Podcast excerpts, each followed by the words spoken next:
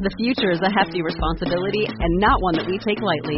But then, taking things lightly has never been what Hefty is about. That's why we've created the Hefty Renew program that turns hard to recycle plastics into valuable resources like park benches and building materials. To participate, simply fill up an orange Hefty Renew bag with accepted items, tie it up, and drop it in with your regular recycling. That's it. It's that easy. It's time to rethink recycling with Renew. Particular valued resources may vary by geography. More info available at heftyrenew.com. Did you know that you could get arrested simply by putting the wrong words into a Google search engine? Okay, maybe, maybe that's not exactly true. Maybe I am kind of stretching it a bit, but it's a crazy story. And then we traveled to Germany to meet a young family who has moved into an apartment building where they are the only tenants. As the children run from floor to floor, hiding in abandoned apartments, they have no idea that a new player has entered the game. Today on Dead Rabbit Radio.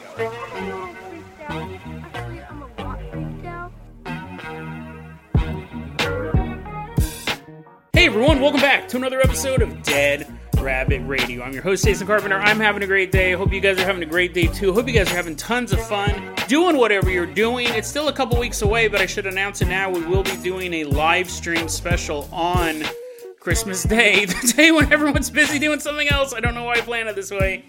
But if you don't have anything to do for the holidays, or maybe if you do, Come and join us. I will give you more details as the date comes clearer. But someone who never needs more details given about them, someone who can be read like a perfect book from a mile away. Walking into Dead Rabbit Command right now is one of our Thanksgiving live stream contributors. Everyone give it up for A. Samson. One, two, three. A. Samson. Woohoo! Yeah, come on in to Dead Rabbit Command. Shave his head, shave his head so he loses all his strength.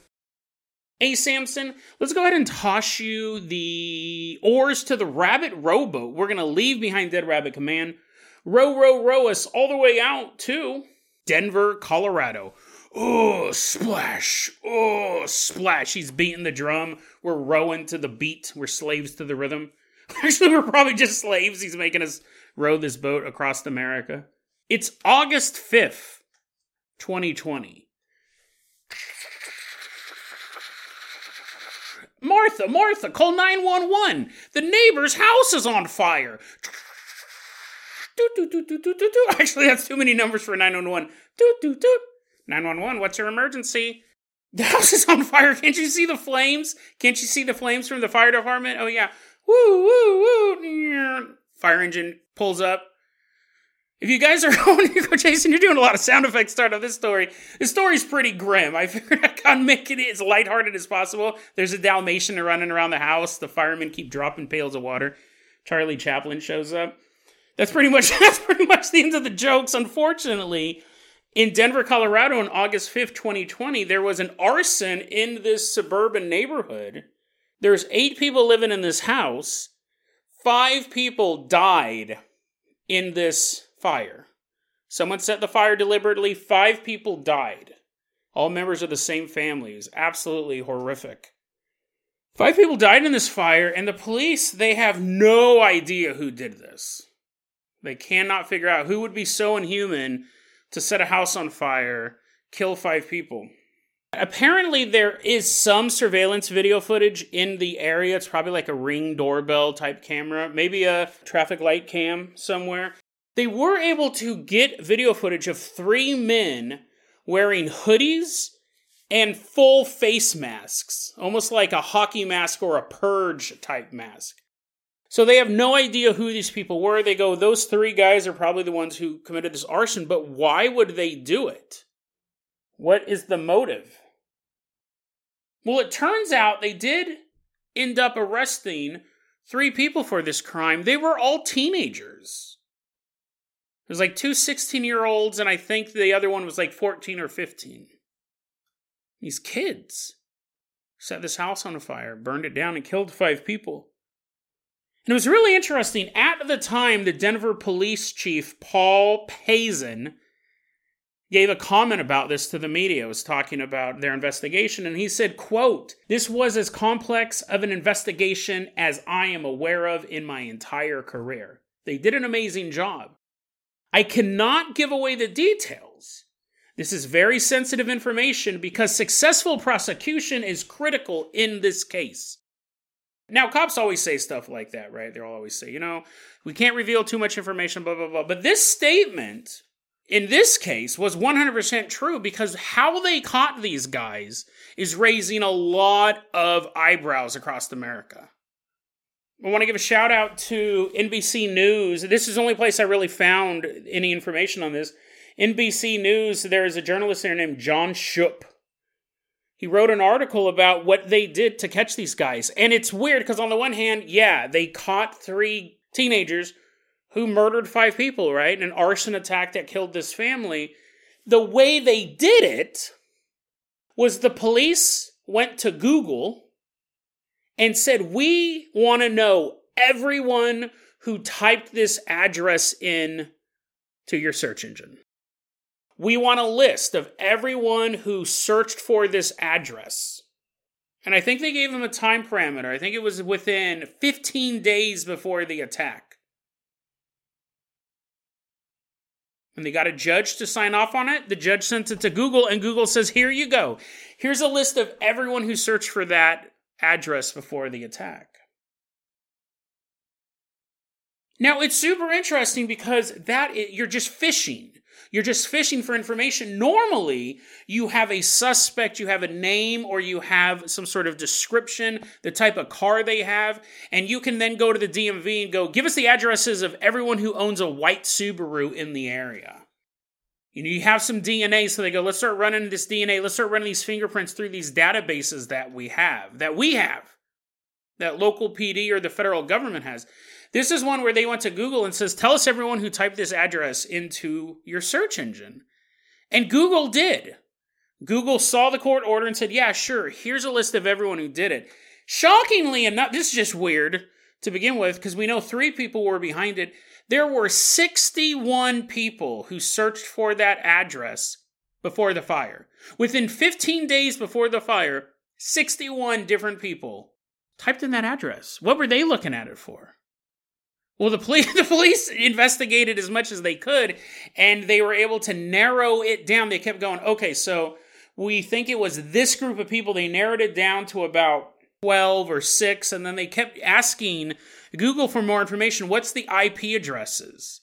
Where are these people at? Where do they live? Where did they search this from? And eventually, they found one of the three teenagers. They got his address from the fact that he typed in the address of the house two weeks prior to the house burning down.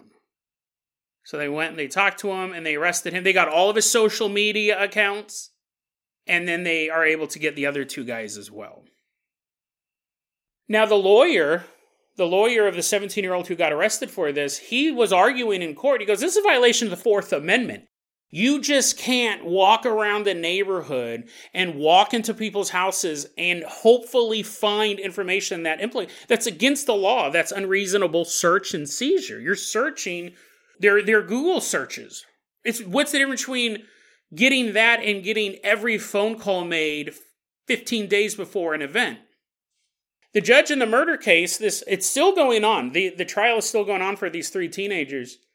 The judge goes, I'll allow it. I will allow this Google information. It's allowable in trial.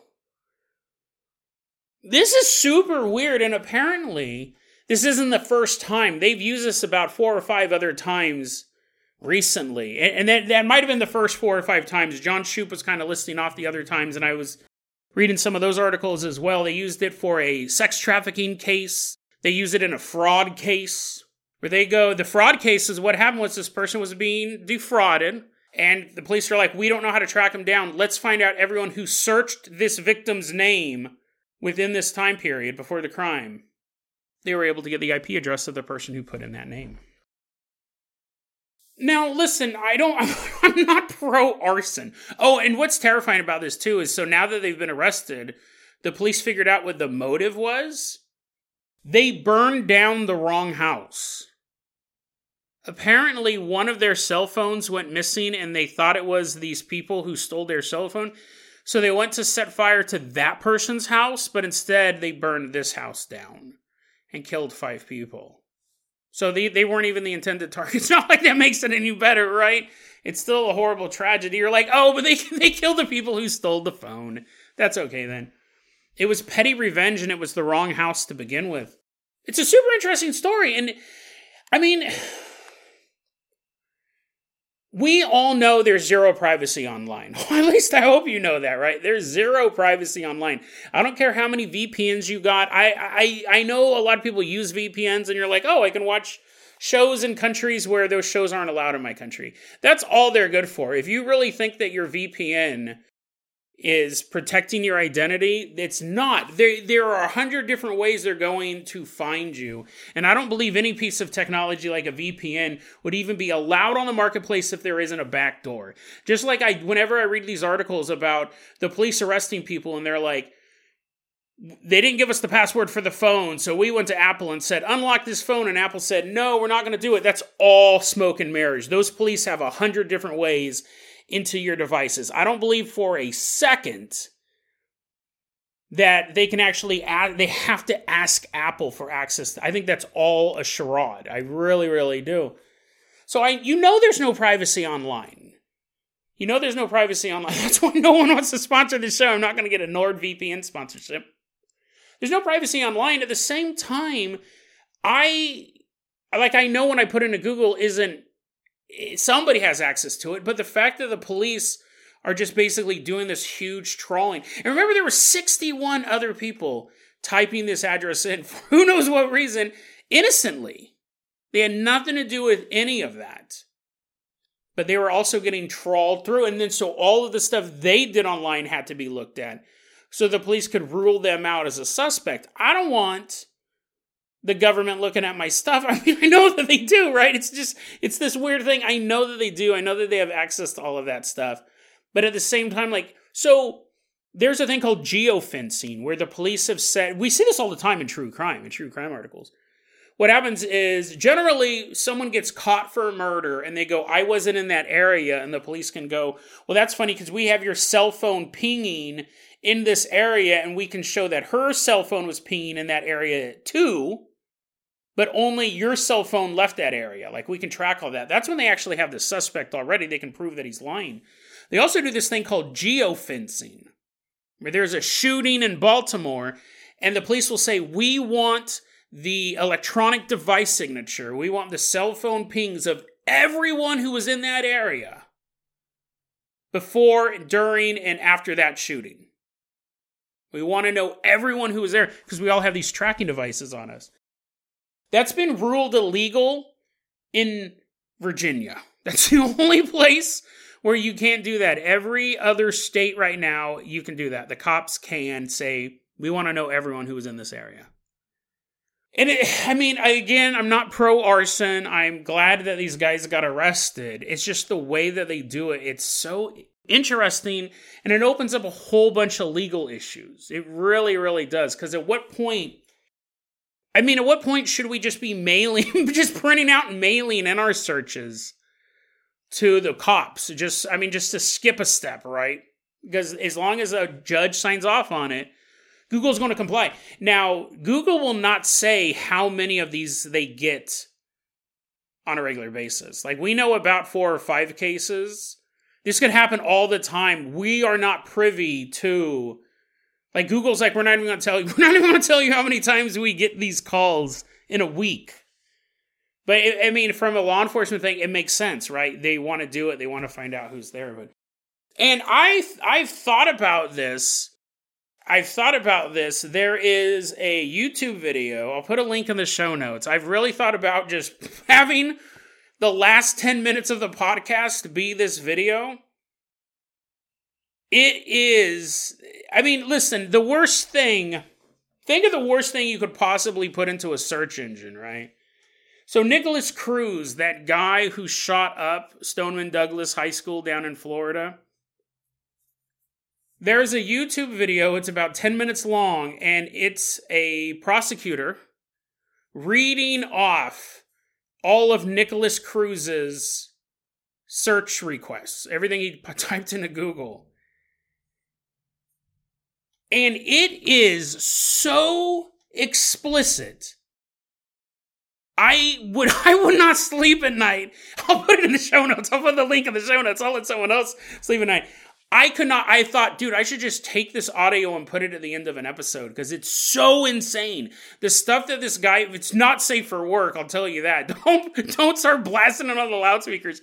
It's some of the grossest stuff you could ever imagine. It is. I, haven't been able to make it. The, I have not been able to make it the full ten minutes. I, and this isn't a challenge either. I'm not going to be like, hey, you tell me how long you lasted. They had all of us. I don't know what the timeline was. I don't really care. I don't care if it was across 10 years or one week. It is some of the most disgusting things you could ever think of. My thing was, why didn't they arrest him when he typed in the first five things? The stuff he was putting in was so illegal. This, these were things he was looking for. It wasn't that he was just making a shopping list. Well, he wasn't making a shopping list. He wanted this stuff. He was typing this into Google. But it's not like he was just writing it down in his dream journal, trust me, it would have been worrisome enough there. If it's his internal thoughts, you can't arrest someone for pre crime. It's so bizarre that you can't investigate someone for looking into what he looked into. And I'm glad the arsonist got arrested. And I'm glad the sex traffickers got arrested and the person who got defrauded found justice. I'm glad for all that stuff, but it's just so interesting that they're literally i mean it it is no different than walking into everyone's house in that area and saying do you have any gasoline here that's really what they did which would have been illegal but since they used google it was legal it's super interesting and it will be happening way more it'll be happening way way more a samson 123 quit quit going in the show notes. He's like, I don't think it's that. I doubt those that YouTube video gonna be that bad, Jason. No, don't, don't, don't. Here, let me give you the keys to the Carpenter Copter. Take us away from Denver, Colorado. We are headed all the way out to Germany.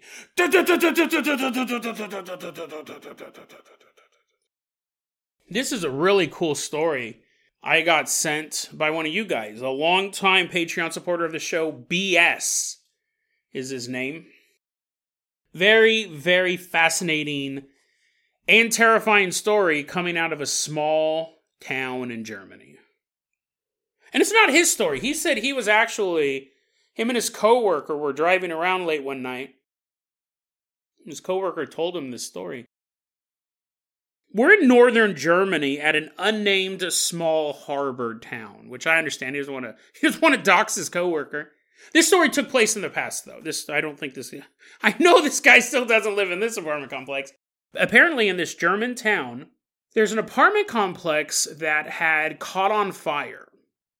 The firefighters came in, they stopped the fire, they saved the building, but nobody wanted to live there. Nobody wanted to live in an apartment building that had just gotten torched and had a bunch of water damage everywhere.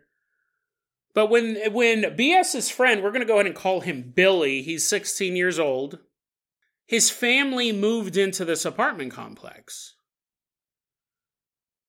And it was Bill, his mom, his dad, and his little brother. We're going to call him Joey, who's only six. Bill's 16, Joey's six years old. They move into this apartment complex. And they said, you know, it, was actually kind of cool. It was actually kind of cool. You had the whole complex to yourself, and none of the apartment doors were locked.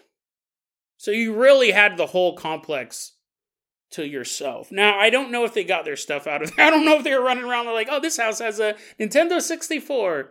Take it at home. I don't know. I don't think they were thieves.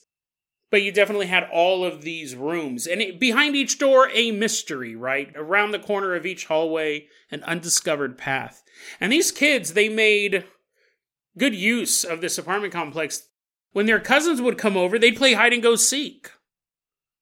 Can you imagine playing hide and go seek in an entire apartment complex? I don't know how big this was. I don't know if it was like three stories or if it was one of those like multi like wraparound units with a hundred units, but still. You would you would have to set some serious parameters with that hide and go seek game. You'd have to be like, okay, okay, Joey, today please only the fifth and sixth floor. I don't want to have to run up and down all these floors looking for you. There's a hundred apartments here. You would have to set some parameters. But if you're playing hide and go seek in an, in an apartment complex, you, it's going to be a pretty involved game. But Billy said one thing when you were playing hide and go seek if you didn't get found right away, right, you're the hider, not the seeker, you didn't get found for a while, you could start to feel the loneliness. You're hiding in an apartment that no one's been in for months. You're just curled up in the corner all alone. The longer you went without being found, the more a sense of true isolation would set in. Now, despite the fact that they had an entire apartment complex to play hide and go seek, everything wasn't great at this apartment complex because that doesn't help the adults at all. I guess if they don't want to hang out with their kids, they're like, "Hey, shouldn't you go play hide and go seek?" He's like, "I'm home by myself." Oh yeah, go find yourself. Consider it a spiritual journey. The parents, I mean, they liked the apartment as well, but the problem was was in their apartment the ceiling was black, not like painted black. It was like blackened which they figured had obviously had something to do with the fire, but probably more to do with water damage in the apartment above them and, and their apartment themselves. So they go, you know, that's kind of gross. That's kind of gross having a having a black ceiling. Let's paint it.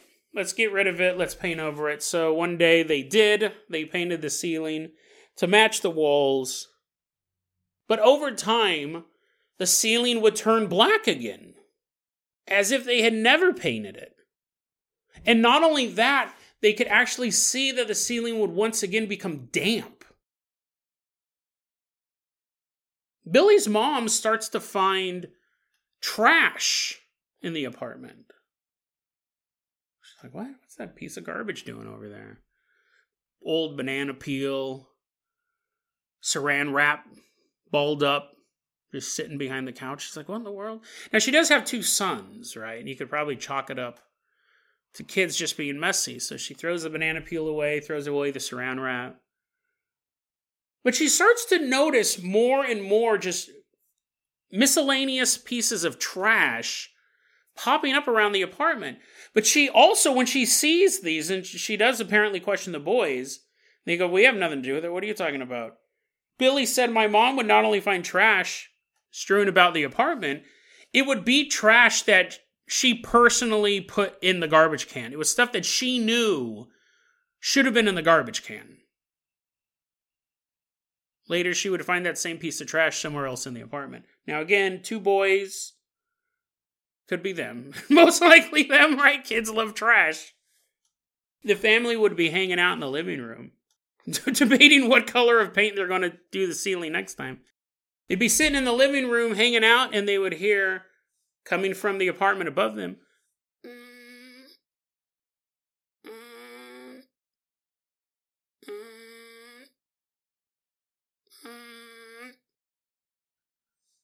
That's the sounds of somebody walking above them. if, you, if you didn't know what that was, you're like, what? And someone's using a thigh master up there? They would hear what sounded like someone in the apartment above them. Now, anyone who's ever lived in an apartment, we're familiar with those sounds. I pretty much grew up in apartments. You're used to that.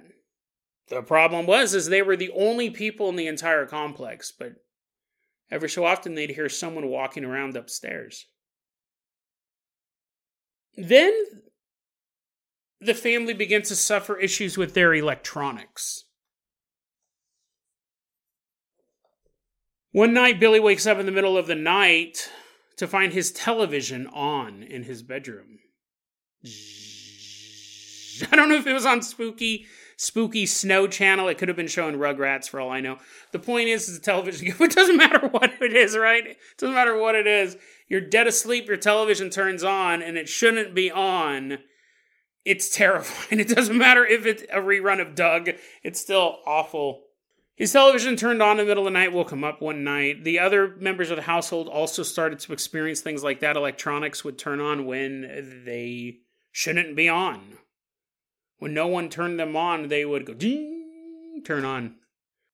And Billy said around this point, it stopped being fun. it stopped being fun to live there. Because the whole family's experiencing weird stuff right now. And what's interesting, because I read this a couple times and looking over my notes, it's interesting that Billy never mentions what his dad experienced. So we know the mom was finding the trash everywhere, and the two brothers. Well, I don't want to give it away. Joey has an experience coming up. I'm curious. Uh, there could be one or two things going on. There's even though I said there's a dad in the house, there may not be a dad. Um, I think there is because at one point he mentions his parents. The, but my my what I'm getting at is I'm wondering if the dad was also experiencing stuff and he wasn't telling anybody. He wasn't telling anybody because he was just like, I'm not. my family's gonna freak out if I told them this because this story took place years and years and years ago. It actually I can place it at least 12 years ago. I know that for a fact, but the um yeah i'm wondering if the dad because we have experience from the mom experience from both brothers but the dad there's no interesting, right? He the dad could just be like, I'm not telling my family about that. But whether or not the dad, whether or not the dad was experiencing anything, or whether or not the dad existed in the first place, he was the ghost all along. The fact is, is that it stopped being fun to live here. No, there was no more running up and down the hallways, no more hiding in the apartments. Billy said we pretty much just locked the locked the front door and watched movies. That was our fun because the creep factor just kept getting worse and worse and worse. Well, one night, Billy and Joey were home alone. And then all of a sudden, boom! Power goes out.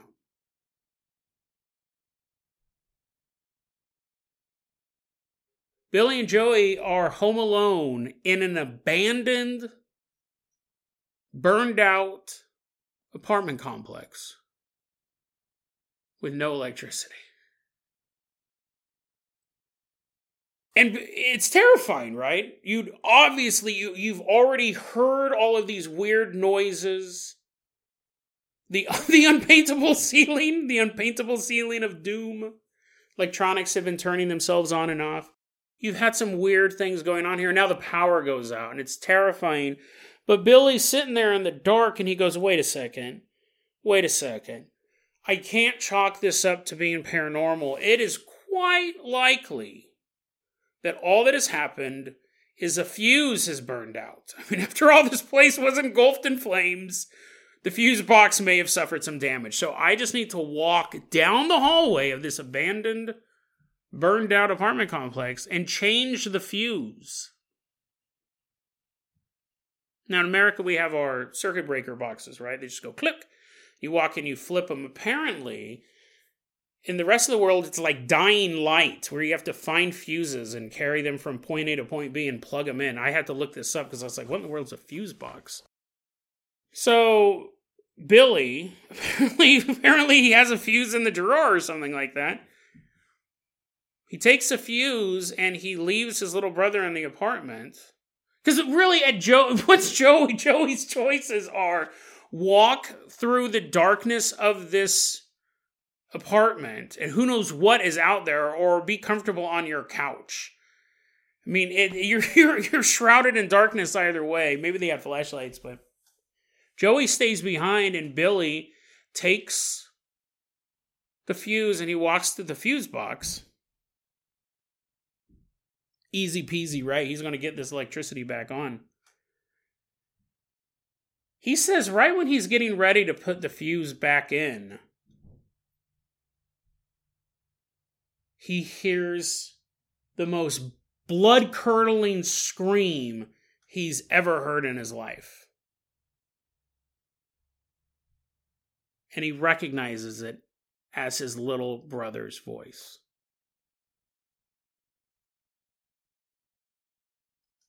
He runs back through the hallway. Bone chilling scream coming from the apartment. He runs in the door, and his little brother is curled up on the couch. And he is sobbing so heavily and screaming so loud. His six year old brother is just hysterical. And Billy's like, What's wrong? What's wrong? And he can't even catch a breath. Joey can't even take a moment to say what happened. He's just curled up in a ball on the couch, screaming and crying and sobbing. To Billy, it looks like he's almost going into some sort of catatonic state, like he's going into shock. He just can't control his breathing. He's just freaking out. And Billy just wants to know what's happening because if he doesn't know what's happening, how's he going to help? Joey, curled up on this couch, reaches an arm out and extends his finger and begins pointing into the darkness. And Joey finally, in between sobs, is able to get out one word Girl. And Billy turns and looks and sees where Joey is pointing at, his arm shaking as he tries to keep it steady, but his heaving body won't allow it. He's pointing out into the darkness of the living room. Joey was pointing at where he saw the girl. A girl who appeared out of the darkness. A girl who stood there in front of his little brother. A girl who waited till Billy left the room before she appeared. When the parents get home, Billy tells them, Hey, I just I don't know how your guys' evening went, but here's what happened while you were gone. And at that point, the family made a decision. It's time to leave.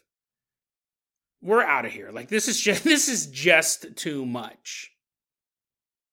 But the issue is, is they had signed a housing contract, a lease, right?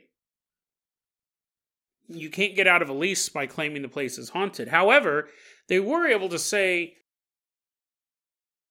this has nothing to do with the ghosts. Has nothing to do with anything spooky. Our ceiling is black.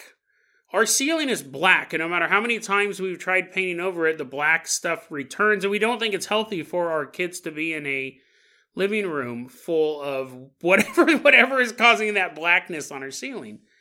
So they were able to break their lease. They were actually able to get out of that housing contract and move earlier than they were supposed to. They were, you know, they had signed up for more months. All in all, from beginning to end, they only lived there for six months. They were the only tenants there, and they their stay only lasted six months. And as they were wrapping up the whole process of moving out and signing all the paperwork, Billy's parents kind of discreetly began asking questions about the how the apartment complex before the fire and how it all may have started. Questions you should have asked in the beginning, right? They're like, it was a mysterious fire. Nobody knows. They should have asked all that stuff up front, but it was probably a great deal. They began asking a little bit about the fire and what had happened, and they were told that a little girl had died in the fire. And to the family, that made a lot of sense. That explained a lot. I mean, obviously, the ghost girl in the living room, but also, you know, other people walking around. They'd hear there's people walking around in their apartment. When you'd play hide and go seek, you would feel just lonely. Missed, but not, haha, I've gotten away with hiding the best. You felt trapped. You felt solitude, involuntary solitude during an average game of hide and go seek. It's interesting because we see this a lot in paranormal investigations. I've personally experienced it on both sides. Joey completely forgot that this ever happened. He had no idea, he had no memory of the night he was curled up in a ball on the couch going, Girl, girl. He doesn't remember any of that. And no one reminded him. No one reminded him until he turned 18. It sounds like a great gift. What do you give the person who has everything? Trauma on his 18th birthday. I actually don't know if it was on the birthday. They're like, "Oh, here's your present." It's like a photo album, photo album of ghost girls. Ah. Billy said after he turned 18, and not specifically on his 18th birthday, a ghost girl blows out the candles and goes boo. Everyone else disappears. he goes, we we told him about it. We told him about. Well, we asked him, hey, remember that time we were in that uh, old abandoned apartment complex? I think he probably remembered that. He probably remembered that, but he was told about the time he's curled up under the ball, shouting "girl" in between moans. And Joey's like, I don't remember any of that. I don't remember. and Billy's like, Yeah, and you peed your pants too, you big baby. Joey's like, No, I didn't. He's all making up extra details. Well, no, now I feel like I'm kind of cutting off the legs of the story. He didn't do that, but um, Joey didn't remember it. And I've had that happen to, I've done ghost investigations with people. I've, I've been out with like Josh, my buddy Josh, and like something crazy would happen. And then like years later, I was like, Hey, dude, remember when we were down at that park and that spooky thing happened? You peed your pants, Josh? Remember when you peed your pants? He's like, no. He wouldn't remember the ghost. He wouldn't remember the ghost thing. I've done that with a couple people. I had a buddy named Chris, too, had this really weird experience with a shadow man.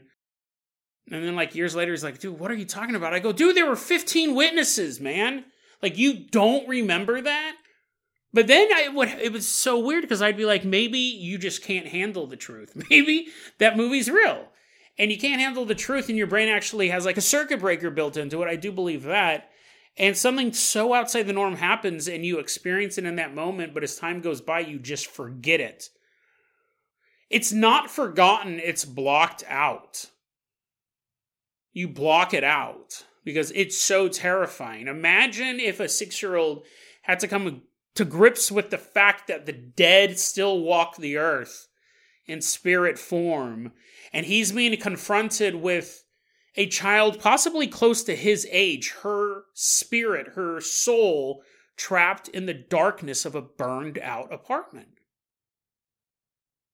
Like for a 6-year-old to really kind of comprehend that that it's so it's terrifying to us if we saw it.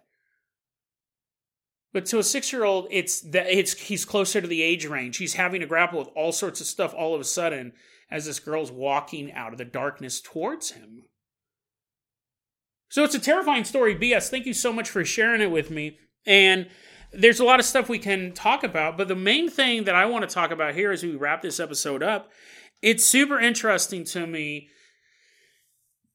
We have a apartment. It's almost like a scientific experiment because we can have a lot of controls going on here we have an apartment complex that burned down and a little girl died in it. And then no as far as we know, nobody lived in it until this family. They were the first family back in. And what we had was an escalation of power. We had an escalation of abilities. So, first, it was just a feeling of loneliness when you were alone. More than you would normally feel when you were alone, right? an uneasy sense of isolation. Then, physical matter begins to move around. You know, the trash that is known to be thrown away appears in other places. The electronic devices are going on and off. At, let's be honest, creepy moments, right? Ghosts aren't idiots. They used to be alive. They know what's creepy and what's not creepy. Middle of the day, your television set turns on. You're like, what? Did I sit on the remote? Is there short? Middle of, middle of the night when you're sleeping, your television turns on. It's creepier. And it's like everything is being set up. Oh, and the, the footprints upstairs, right? The the sound of the walking. Those are all pretty normal ghostly activity. Actually, the trash coming in and out of the trash can, you know, stuff that was thrown away appears back in the house. That's that's a fairly high power level already. But to then appear and not just appear in the darkness but to wait until joey was alone. Like actually cause the power wait till the two boys are home alone cause the power outage. So billy would leave and then take a form become a image of a girl standing in the darkness in front of the youngest member of the family it's an escalation it wasn't a moment where she's already there and people go, Yeah, it's so weird late at night. I swear that I can hear the sound of a little girl crying in the apartment next to us. And then when you were playing hide and go seek, you would hear like a giggle and you'd see like a sunflower dress kind of whip by at the end of the hallway as you're catching glimpses of her. They didn't get that. It was almost like this ghost had to feed off of them and was slowly ramping things up. And what's interesting is, I think she's gathered enough energy that the next family that came into that apartment complex, which I'd love to know if it was still there, the next family that moved into that apartment complex would be facing a ghost who, while she may pull those same type of stunts, she may still want to feed off of that fear energy and that energy of discontent. She's fully formed she would come in more powerful than she was before she fed off this family. I don't think this is a good spirit. This story, th- there's something about this girl that seemed menacing. There's something about this specter that seemed dangerous. And whatever happened to this apartment complex after this family moved out, the ghost was more powerful when they left than it was before they arrived. So it would make me wonder if this building is still there. If they were renting out apartments after a fire, I can't imagine it was like on the verge of collapse. They may have just fixed it, you know, gave it a new paint job, tore out the carpets, put a new one, did a full renovation, and now it's a fully stocked apartment complex with people living in every apartment. But one of those apartments may have an extra tenant the ghost of a girl who died in a fire, or a demon pretending to be such a victim. I do think this I do think this entity was feeding off the uncertainty and the fear and the confusion of this family. And I do think that the darker elements in the world can do that. I think they can do that quite easily. So the next time you're feeling a little down, you're you're depressed, you don't like your job. your apartment caught on fire. You're in a hotel room. Next time you're feeling a little down, the next time you're feeling a little sullen, there could be something nearby, some unseen spirit gaining power from your emotions. The next time you're confused, you're doing a Sudoku puzzle, and you're like, "What? Why am I do- why am I doing a Sudoku puzzle?" And you throw it to the ground. There's going to be a spirit behind you, drinking in all that delicious loosh, that emotional energy made of pain and misery. You're like, Sudoku's not that bad, Chase. It doesn't make demons appear. Just because you hate math doesn't mean that a demon's like, oh, yes, I'm going to go work for the New York Times as their Sudoku editor. The next time you're feeling a little out of sorts, confused, lonely, depressed, don't do those things. I don't know where I'm going with this. Don't do those things. Because there you may be feeding a demonic spirit nearby. And you're like, that's it, I'm going to bed. I've had such a depressing and confusing day. I don't even know where my bed's at. And you lay down in bed, and you're just, oh, man, what a horrible day and I had a horrible yesterday, and I'll probably have a horrible tomorrow, and you're just slowly, slowly going to sleep.